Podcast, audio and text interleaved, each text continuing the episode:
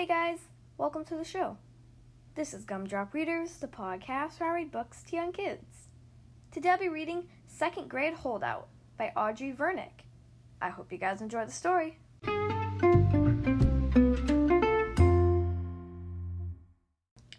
Okay, here we are on page one. I was a lot of things in first grade trash collector, star of the day, confused, also unable to sit still, according to Mrs. Morgan.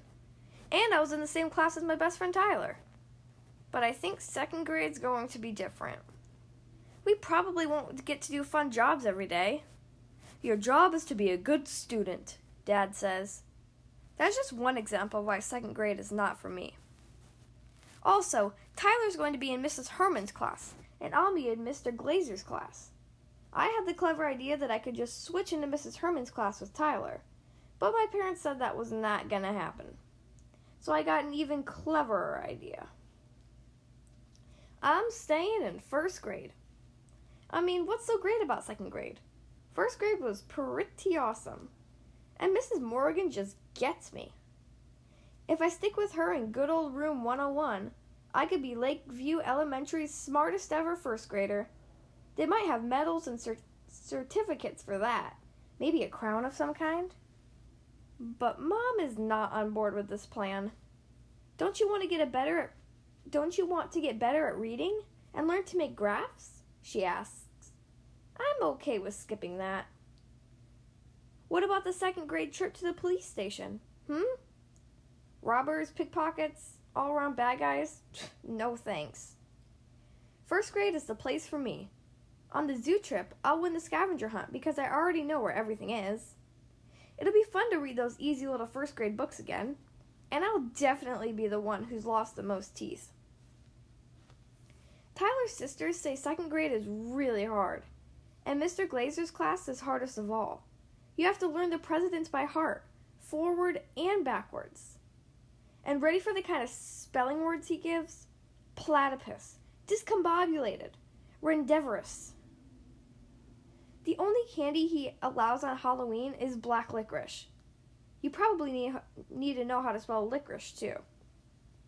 Every student has to be able to speak Russian perfectly before Thanksgiving. Also, this one's kind of crazy.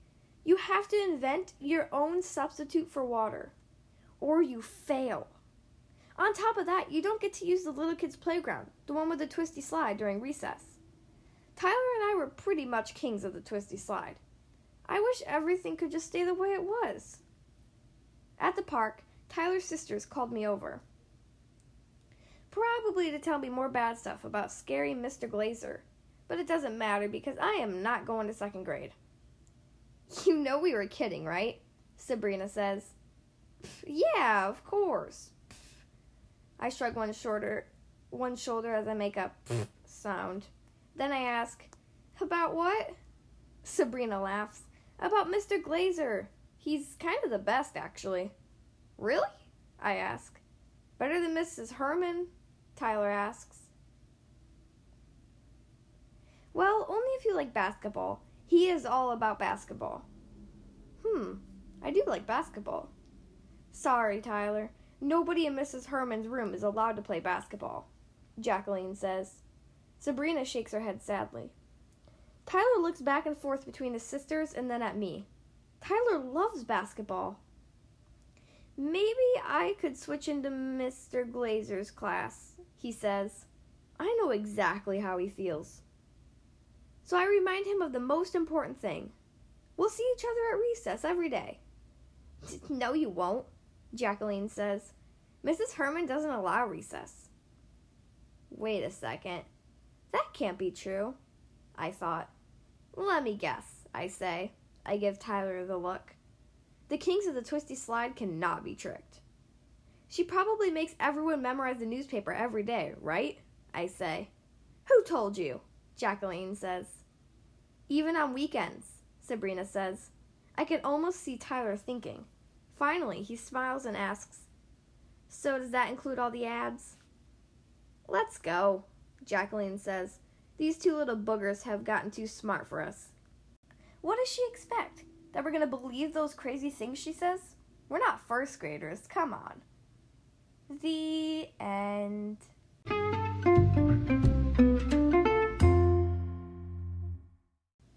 Well, that was Second Grade Holdout by Audrey Vernick.